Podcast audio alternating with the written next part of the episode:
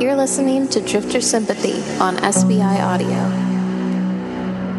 This season is made possible through the generous support of Patreon subscribers. To become a patron, visit Drifter Sympathy on Facebook and hear more music at holysons.bandcamp.com.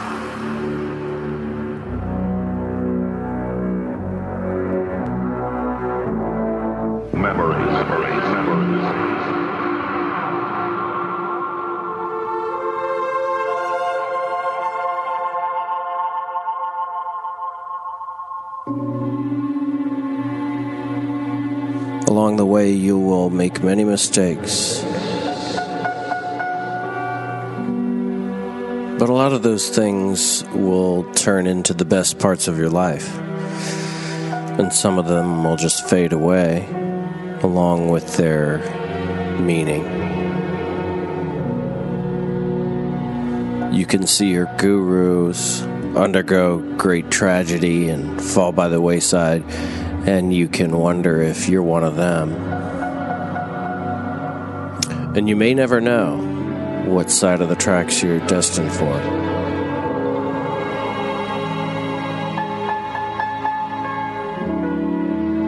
We're going back to the point where I finally find someone I can trust at school. The other kids call him Crazy Jeff.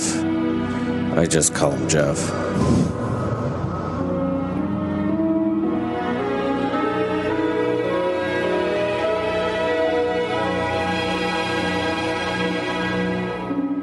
I'm sifting through letter after letter and package after package that's arriving from Boston, and I'm trying to figure out what's going on up there. I don't have my guru, I just have his tapes. I live with them like a interdimensional communication device.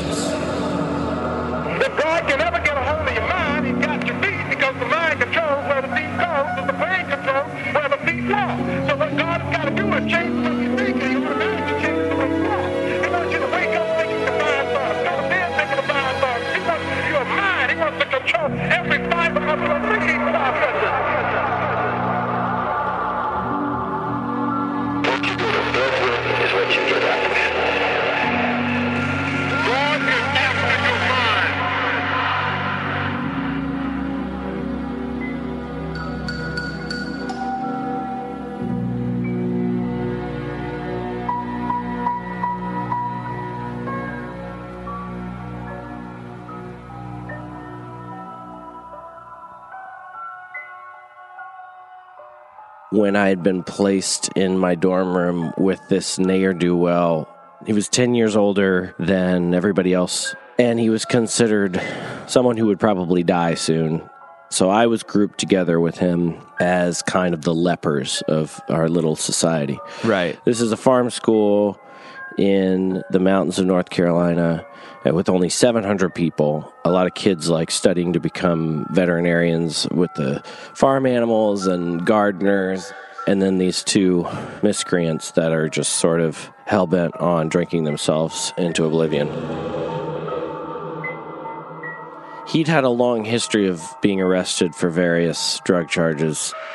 He basically couldn't drive a car without getting a DUI. It just somehow it would just happen over and over again. Like, how many times do you think this happened? Like three? I think he hit like four.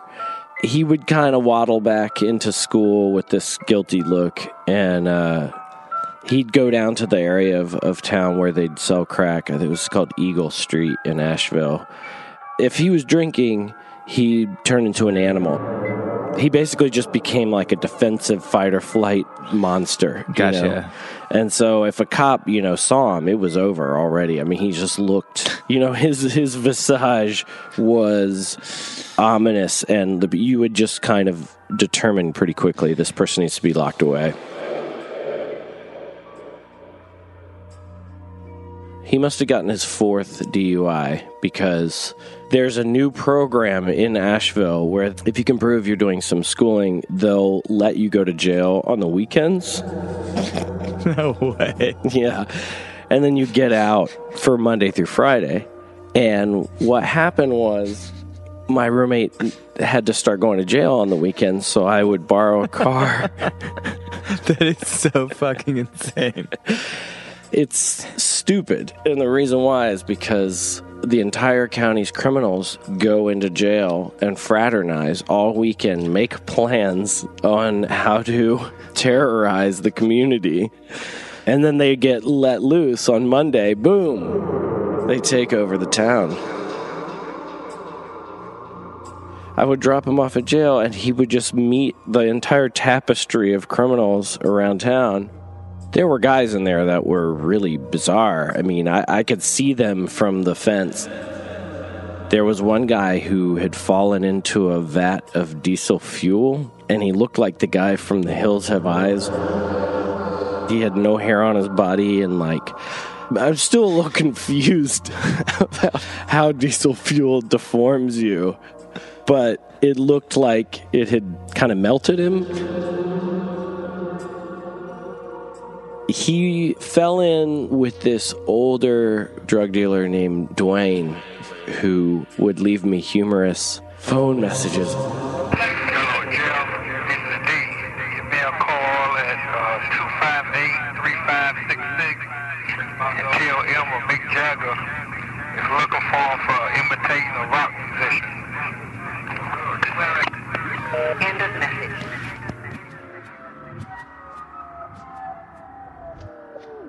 The reason why this part of my life has so much uh, charm to it is because of these characters all coming together, whether it was Duncan or these drug dealers or, you know, these criminals or Crazy Jeff. Uh, There was just an intersection in the Blue Ridge Parkway up in the mountains of North Carolina that seemed pretty improbable. Or maybe you're just young, so you, you inject a lot of magic into everything, and maybe everybody was just a fucking raving idiot.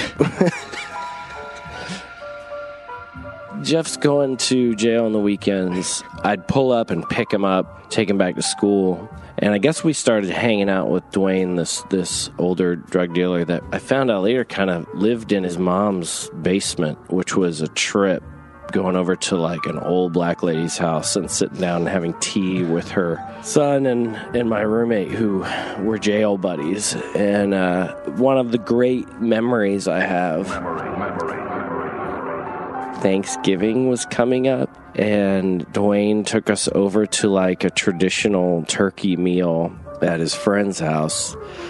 If we went off campus, I'd always have to borrow this completely malfunctioning old boat of a Cadillac from this anarchist kid who is like would lend it out to people as a as an aspect of his anarchism, I suppose. So you'd kind of take it take advantage of that and just be like, "Can I take the car out today?" And it was so dilapidated that like green smoke would kind of come out of the fucking heating vents, and he had duct taped them shut. You'd hear the fucking rims like falling off the side of the car and wheeling down the, the road and shit. My distinct memory of Thanksgiving with Dwayne and, and Crazy Jeff is that we went up into the mountains, literally to the places where like maybe song catchers would go. When the first uh, mobile recording units were invented, they would go way high in the mountains to find old families that might know the old songs which for like Lomax fans and the, Right. that type of musicologist is like this really fascinating period where you were trying to find, I guess, probably the British songs that had floated over and the words had been changed maybe during like the Revolutionary War and shit. And so these songs just got trapped up in the mountains and people would try to like lug equipment up there and record people. So we go way up high into this kind of abandoned moonshine crevice of the mountains up in, in Asheville. And we come into this trailer in this kind of uh, clearing up in the mountains. And uh, we we basically had Thanksgiving with this old trucker Tommy that had like an eye that had slid halfway down his face and a distended stomach, and like his trailer was designed by like an old grandma It had all those odd little NASCAR shrines and like little redneck elves that are like drinking out of little moonshine jugs. He had like a, a some sort of partner in crime that was like this 20 year old black kid that was riddled with like old bullet scars and he cooked us up this massive turkey and brought out a bunch of crack and we smoked crack and ate turkey with these like complete misfits and turned on his cable. And of all things, somehow I got to a channel with Down by Law on, which was like, you know, about as arty of a thing that could possibly be broadcast into this living room. And they, I think they made me change it pretty quick. Do you still smoke crack pretty regularly? I mean, it's kind of a morning time thing. yeah. It's something that I won't abuse, but it'll get me going. also, it makes me type faster. In my mind, I was trying to move past that hellhole that I was in with drugs and stuff. I was I was trying to move past that, clean up. But maybe as some people know in their life, it's like cleaning up is a massive long process. I wasn't really cleaning up essentially.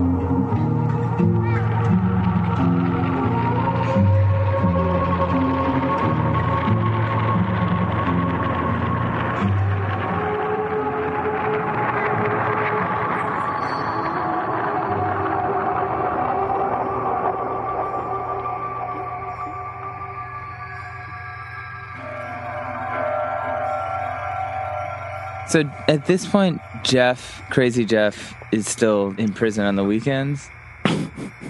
like you're still living with this guy. Yeah, yeah. Crazy Jeff is my planet, is my special world. My dorm room is is like it's like a far, far away galaxy, you know? Like Well, you have the place to yourself on the weekends. That's cool. yeah, super cool. It, this just sounds so insane. Like, what was it like when you like would like meet girls like your age at school and be like, "What's your living situation?" Oh, my place is cool. Like, my roommate has to be in prison on the weekends.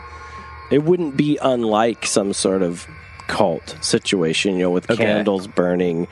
That room was like a portal to this other world.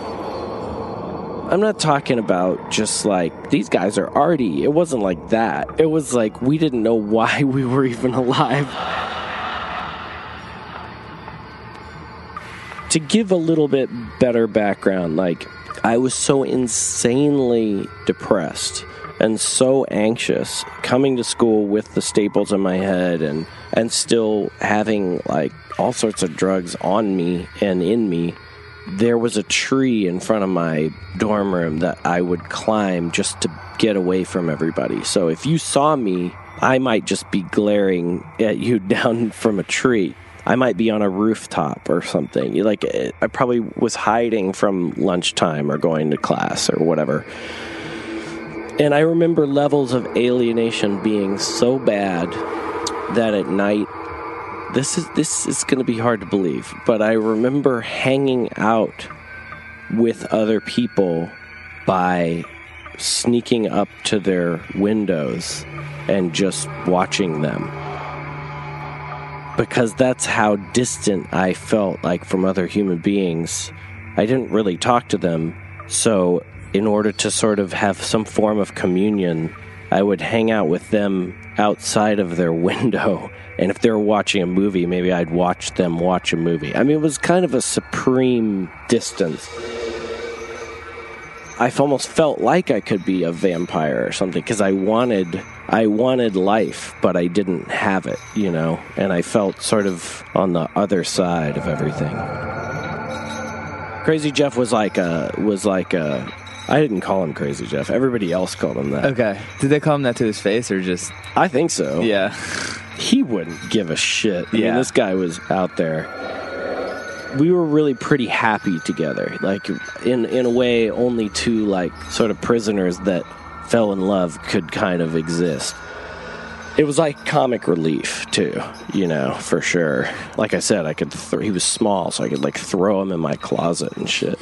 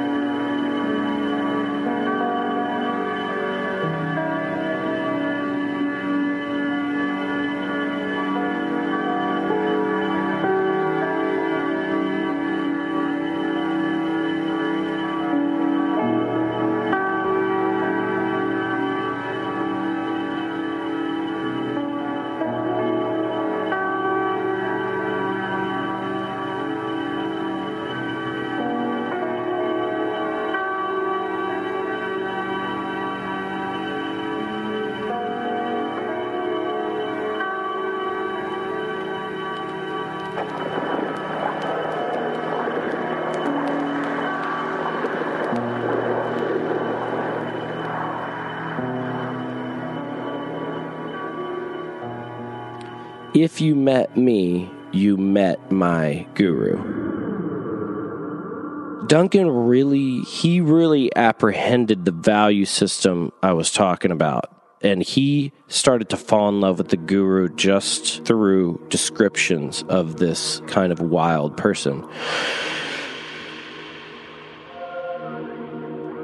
There's like these kind of infamous stories now of how I played Duncan Daniel Johnston and he ran screaming. I played him like the early Daniel Johnston where he's in the mental institutions. Okay. and it scared the shit out of him and i looked out my window as i saw him running back to his room because he was so frightened. So i think duncan was sort of hearing maybe a potential fate of his own mentally if, if he kind of drifted away from the earth and, and lost his footing. But in the description of my guru, I think he saw someone who had a lot of power and was harnessing this alternate set of values, the outsider values that, that I was sort of espousing. Whereas someone like Daniel Johnston is obviously a little bit more of a casualty. Right.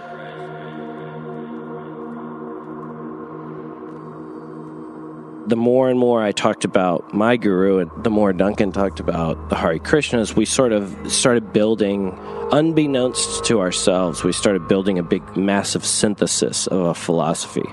I think we thought we disagreed on a lot of stuff, but unconsciously we were hybridizing this whole new way of thinking for ourselves out of books by Nietzsche and Hermann Hesse and all of our conversations and taking the best parts of the Hare Krishna stuff that he was so enamored by. At some point, I think Duncan puts forth that we should go meet the guru and we should go hang out. And I think I'm probably very, very hesitant about that because I'd already gone through so much trouble with him spinning the wheel in the six lane intersection and almost dying and all that shit. I think that a line was kind of crossed in the sand when I went to college. I was like, the only thing that can come out of seeing this guru again is that we'd both be put in prison for a very long time. There's nothing good could come out Right, of it. right. At this point, there was a sense that the burner was hot and it didn't need to be touched anymore. Me and Duncan would take acid and, and call him up. And even the phone calls were so scary and strange. It's like the phone was entering a room in the Black Lodge. I was just like, this is not a good idea. Let's not go meddle in his world. But Duncan was really excited about meeting someone like this a true, pure character that embodied these philosophies we were talking about. And so I guess spring break came up, which was always a little weird because I didn't have a car and I didn't really know what to do with myself. My friend Kyle had moved to Boston, and he must have been coming down, and he offered us a free ride to Boston, which just seemed too easy to deny. And so the next thing I know, me and Duncan are in this car going up to Boston with some college kids, and we decide to take acid just in the car, which is like probably one of the dumber Yeah. things I've decided to do.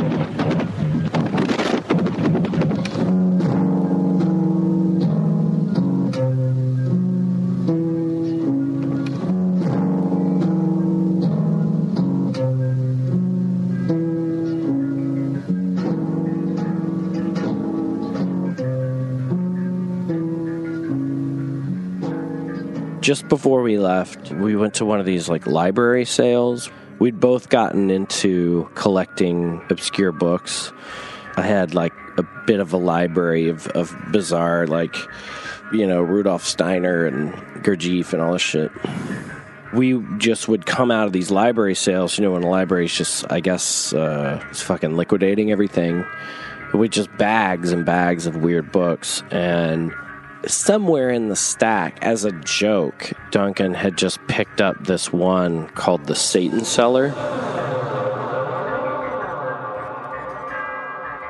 I don't think he even read it. I think it was just, uh, it was one of those classic exploitation paperbacks where basically a Christian claims to have fallen and gone down into the, the depths of the satanic underworld and risen up as like a really rich heroin taking mafia king of the satanic underworld and then tells you of his downfall and gives you a moral of the story of why you shouldn't listen to whatever rock and roll and shit. Of course.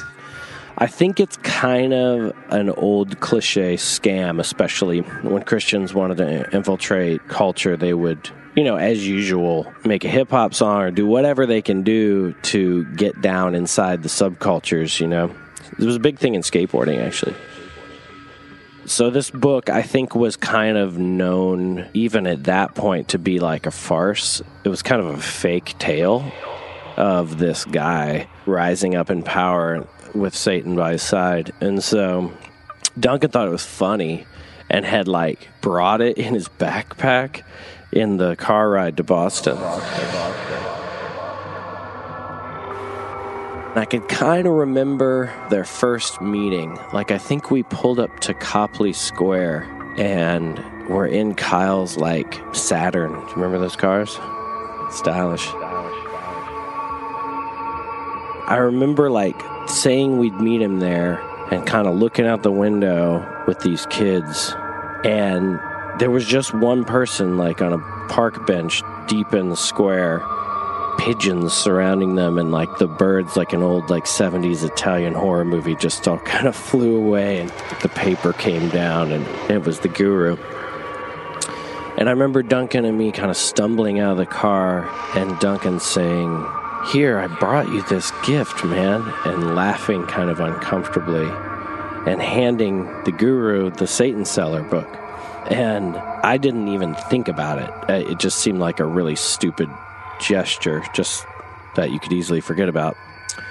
But as the week went on, and I was spending time with the guru, and Duncan and Kyle were running around, my best friend is reading the Satan Seller at work.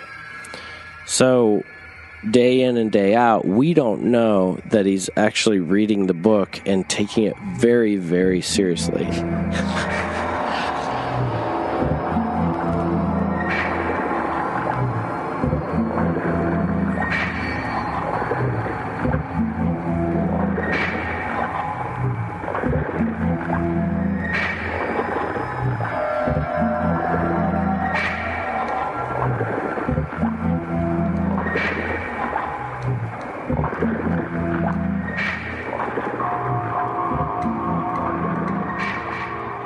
looking back now, I can see that maybe he had a really bad childhood that was maybe marred with some terrible experiences in the Christian realm.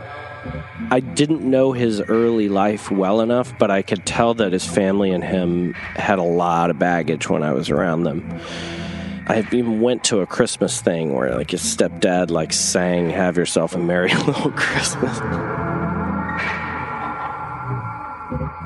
I could tell they didn't want their son to come too close to them. Like he'd caused a lot of problems in their in their life.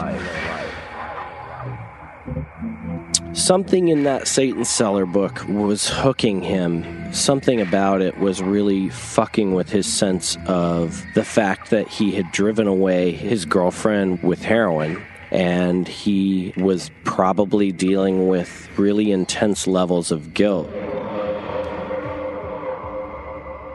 I think that the devil and Christ and all this stuff inside people who have grown up with Christianity, like the ends of the spectrum, still have a lot of power. The angel and the devil on their shoulder, or whatever, have a lot of sway. And I think maybe reading that book, like, woke up this part of himself that felt that inside him he had two versions of his destiny and he had been falling to evil. evil.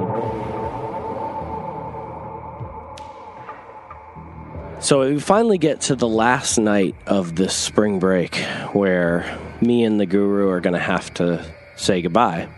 And Kyle is up in this skyscraper at some in somebody's loft, some student's loft that he knows, and we're up there looking down at Boston through these big glass windows, and the phone rings, and it's almost midnight. midnight.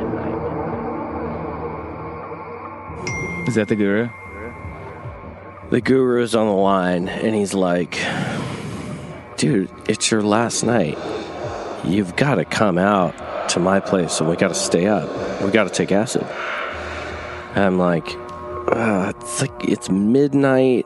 We got to drive to North Carolina in the morning. I mean, that's a long fucking drive, man. Yeah, yeah. Jesus, that's not fucking around. And so I'm like, well, I mean, I am not really in control here. I don't really have a car. It, it, there's we have no time left. And he's like, dude, do you know what I would do for you if I was in your position? I'd like quit my job to hang out with you. He like puts this intense guilt trip on me. He's like, you got to come over. We got to we got a trip. We got to stay up all night. I'm like, that just sounds absolutely terrible. but it feels like I could never see him again. So I'm like, fuck it. Well, I'm just like, Kyle, I can't use your car. You know, I mean, I can't get over there. And Kyle's like, you can take my car. And I'm like, fuck. I guess I'm coming over, man. It just seems ridiculous, but I get in the car. It's probably 40 minutes or something. We immediately take acid, and it hasn't hit yet. So we're driving along, and my friend Saturn just looking for a place to exist while we trip and talk and do whatever. So I think he'd brought like a frisbee, and I got like a six pack of High Life. And we're kind of cruising out in the middle of nowhere.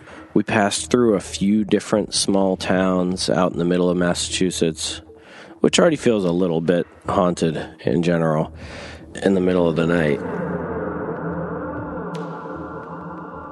We're basically just looking for a place to like relax and, and take a walk and shit.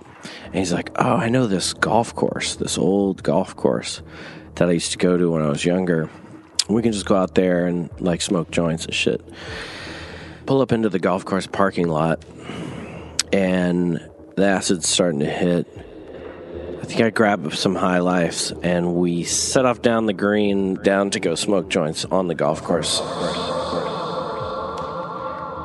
We didn't do a very good job of hiding ourselves. We just kind of went down the green and just stopped at the bottom where you could see the sky really well.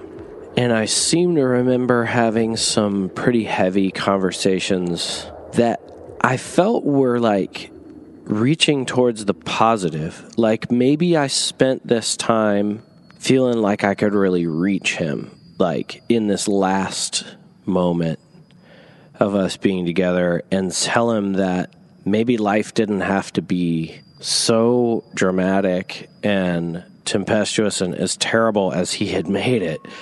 Maybe the future didn't have to be so consistently fucked up like the past had been.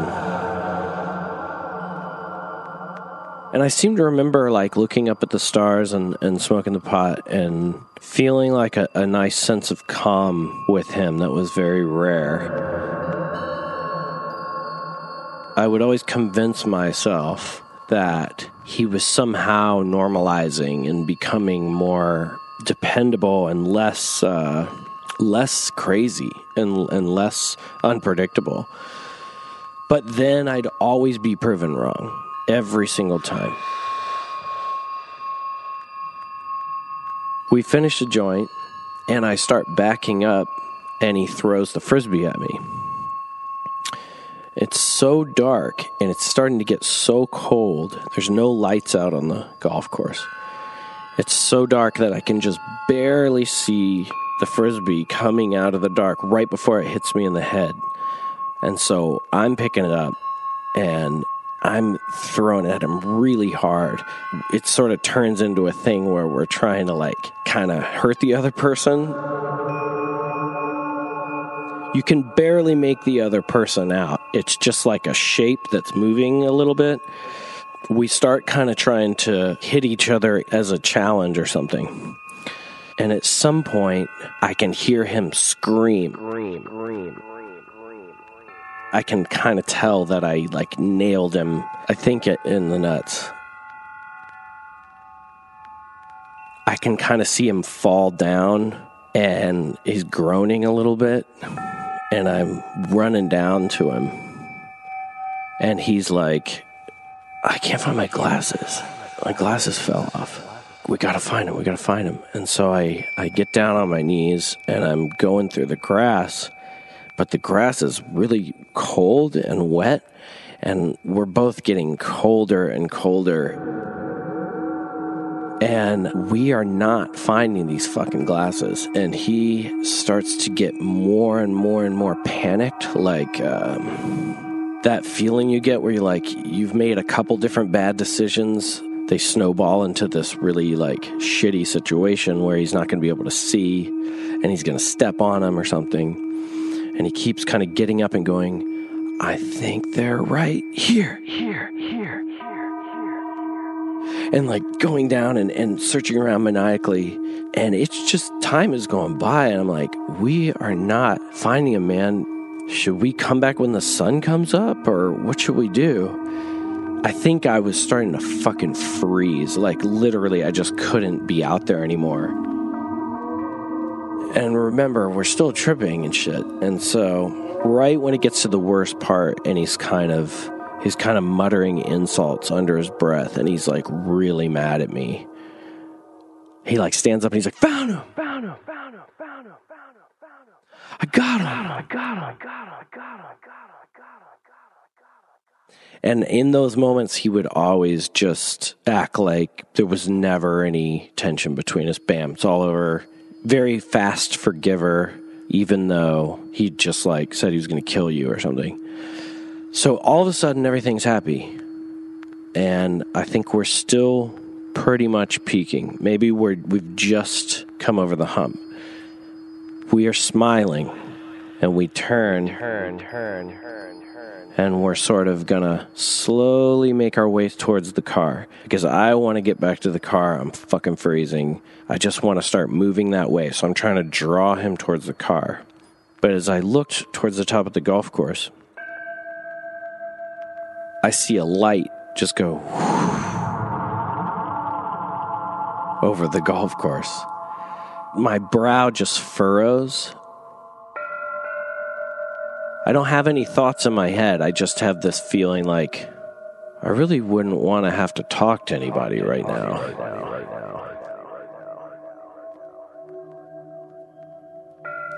So he looks over at me and sees me focusing towards the parking lot. And he can see that I'm kind of concerned. As it goes when you're tripping, you start to focus on something and it really just draws you in and that reality just starts to dominate everything all of a sudden. You're just off on another plane. I think under my breath i go oh no. He just looks at me as he always would and kind of send a wave of contrariness at me like what nothing's gonna happen like what what are you so scared of Scared of. Scared of. Scared of. i'm kind of looking up there and i think maybe inside his stomach he's starting to see me get concerned and i'm kind of always the calm one in a way and then i see a light a light a light a light a light and it's going back and forth and i can see figures coming down at us. I'm like okay okay okay i gotta prepare to present myself to people. This is a clutch situation and you kind of get sober really quick. Yeah. when he sees the figures coming down and the light going back and forth and they're coming closer, then I can see he starts to get pretty scared and the light comes up his body and just holds on his face. And he looks terrified.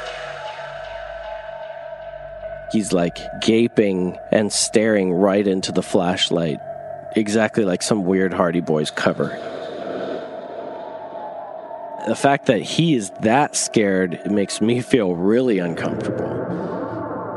Clearly, some form of cops have found us and they're like, What are you guys doing out here at this time of night? And I think I try to take over and I do pretty good. I'm like, We're friends. I'm visiting. This is our last night together. I got to go back to school in North Carolina. We're just hanging out none of it seems to make any sense, you know, because it, it is the middle of the night on a golf course. And so they're like, hmm, okay, okay. They're trying to pretend like they're being fair. At some point, maybe I overhear that there's been a lot of vandalism out there, and they pretty much think that they finally maybe caught the two kids that have, have been causing whatever vandalism is going on at the golf course. So I try to out charm them. I'm I try to really mellow things out. I'm like, listen, this is simple. We're just out here throwing frisbee. We're not doing anything wrong. And so they get really stuck on that. They're like, okay, let's start over. You tell me the whole story again, but don't say you're throwing frisbee. That doesn't make any sense you know, it's one of those situations with the cop. I'm like, well, but we are throwing frisbee. I'm sorry. I, I don't know how to tell you the story. You see, it's in my hand here, and we're on a golf course. That's just what we're doing. I'm sorry if that seems stupid, you know. and he's like, just tell me the same story. Leave out the frisbee part because that doesn't make sense. It's pitch black. You can't see. And I'm like, listen, man, we're pretty good. We're pretty good at frisbee. We can do it. We're like. I mean, this is a harmless situation, and I can see some people are on their walkie talkies in the background, and I can kind of overhear them saying something about previous charges of my friend when they, he'd maybe been found with a syringe or something. So they had your IDs or something? Uh, they have our IDs, okay. and I can tell that they're identifying my friend as someone who's been arrested for heroin related charges. And they corner him off to the side. It's starting to get kind of heavy over there. But I'm killing it over here. I'm like kind of smiling. They were like they were like you're okay, man. You're you're cool. Like we got to figure out some stuff with him, but like you seem like you're, you know, able to follow basic rules and and at some point the mood just shifts and they're all laughing all of a sudden, just like when you're tripping, things just kind of flip. And they're like, you know what? I'll tell you what. Here's the frisbee. Why you guys show us uh, show us how you throw frisbee out here? And we're like, oh, okay, no problem. They like let my friend go, and I'm like, dude, we actually like we've been doing this for a long time. And I throw it, and it literally just goes off to the side, doesn't even go near my friend. I don't know how or why. It was just one of those things. just I don't know if it was the pressure or Right, I was right. just almost too relieved all of a sudden. I thought, oh well none of this matters anymore. Right. And it just goes rolling off down the hill and they go, okay, and cuff my fucking friend.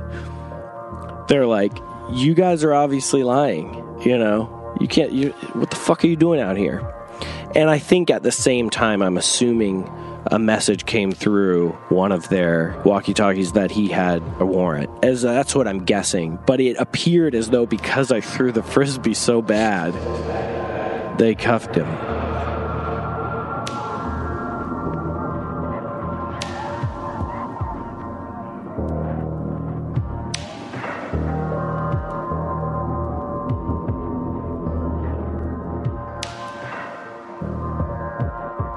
That's when I guess he started struggling.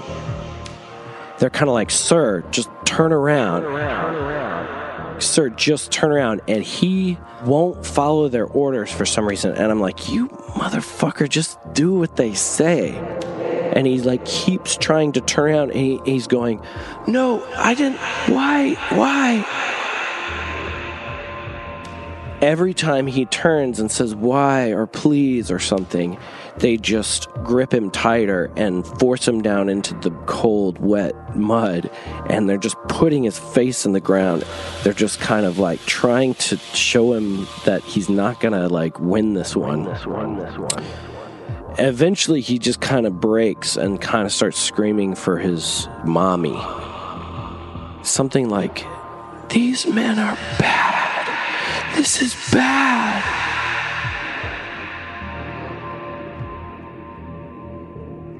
And he's having like a like a mental break, like he's he's collapsing, screaming for his mother.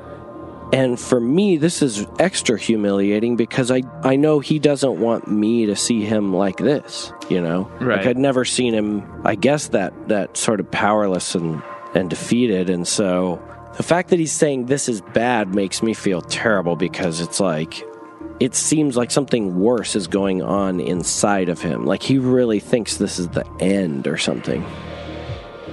And so they take him away and they just turn to me and say, You're fine. We're just going to take him to a holding cell. We're taking him off to jail. You know, we have no reason to mess with you. We'll see you later. Good night.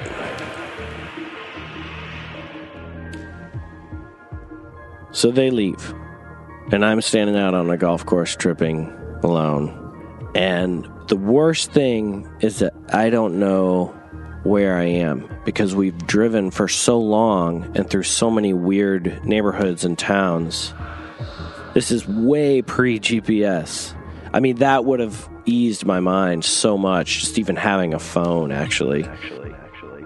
I just walk back to the car and I sit down in the car and I'm like, see, I was right. Like, I, I don't need to be hanging out with this guy anymore. I shouldn't have come up here.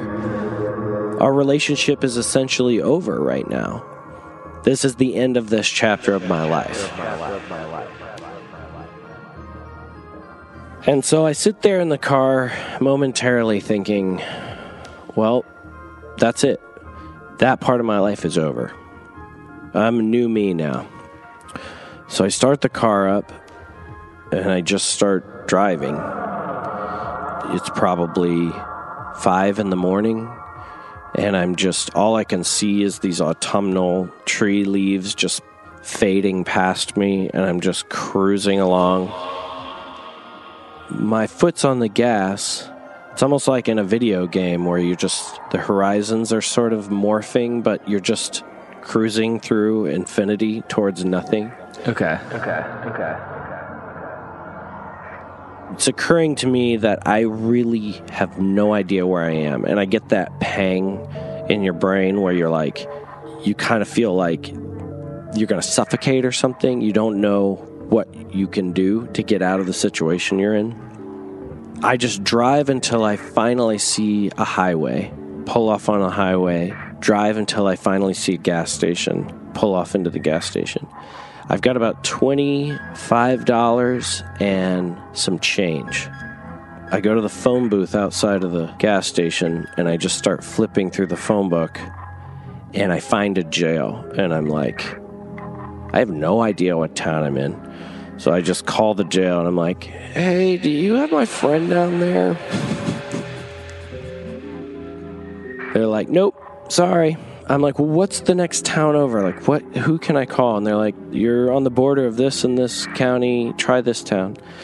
So I think I I try the next town. I feel like I drove to another gas station, went through the phone book, you know, didn't really want to go inside or talk to anybody. Keep calling jails, and I think maybe the fourth jail I call, they're like, "Yep, we got him." I'm like, I have no idea how to find you. I don't know where I am. And they're like, You're in Auburn, Massachusetts. I'm like, Okay, uh, I guess I'll just I'll get some directions and figure out how to get there. So I go in the gas station and like I think I have like a twenty dollar bill and some some change left after I've used the phone over and over. So I buy like an orange juice and I'm looking in the mirror. You're trying to ascertain what you might look like to someone else, and you just cannot find any edge of objectivity. I mean, you just look like a complete freak to yourself. You don't identify with what you're seeing in the mirror. And I think I'm just like, well, you know, you've gotten this far. You've gotten through so much bullshit, so many ridiculous situations. Take a deep breath, walk into the jail on acid. So I walk up to the counter and I'm just trying to do my best, like keeping my face composed in a way that would betray the expression of someone who was there to bail their friend out. Sure. And the guy's like, "Yeah, um, yeah, we got your friend. Uh, you know that he's had like a mental breakdown." And I'm like, "Yeah, I know. I'm trying to just play into anything he says. I'm like, yeah, it's bad, you know."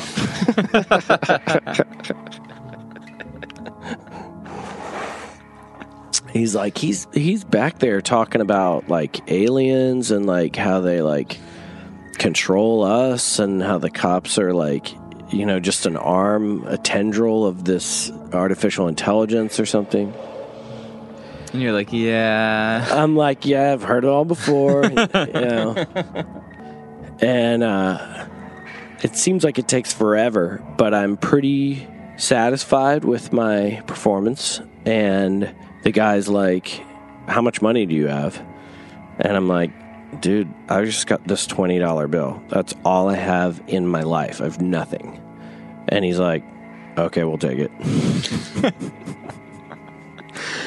he just straight up just takes my $20 bill. My friend starts waddling out of the cell and his hair is all crazy like he's been passed out on the concrete floor and he looks really out of it and very ashamed and it takes a while, but once he gets out, the door of the jail shuts.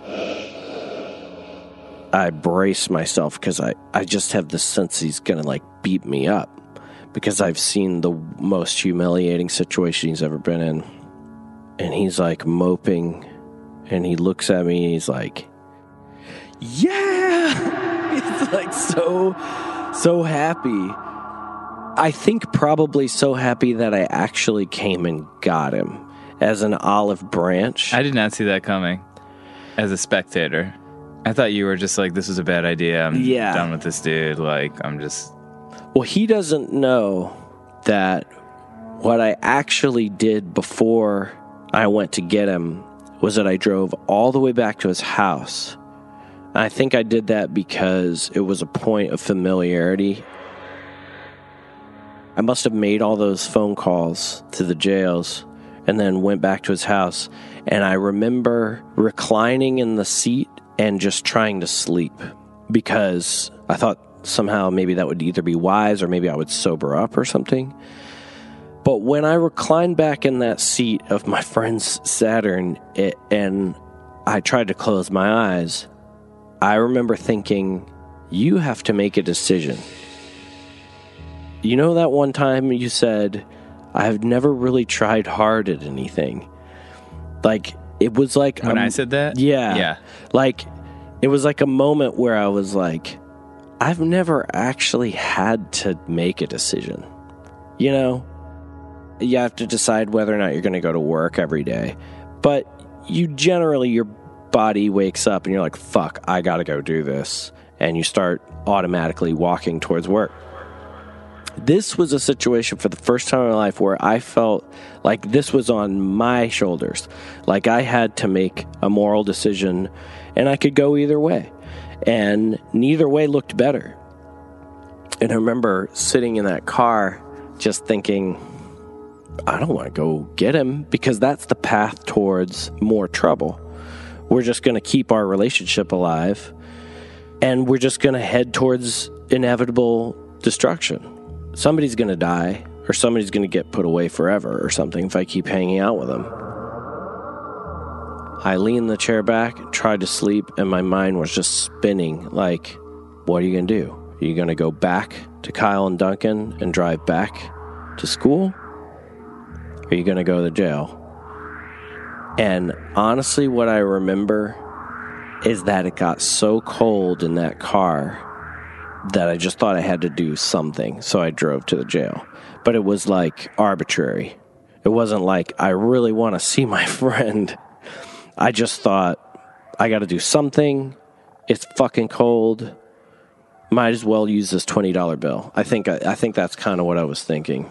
Got it. So I go pick him up, bring him back to his house. He's in a pretty good mood. I think he feels like a warped sense of love coming from me because someone actually rescued him. And I seem to remember as a weird gift, he like gave me his favorite Hustler magazine.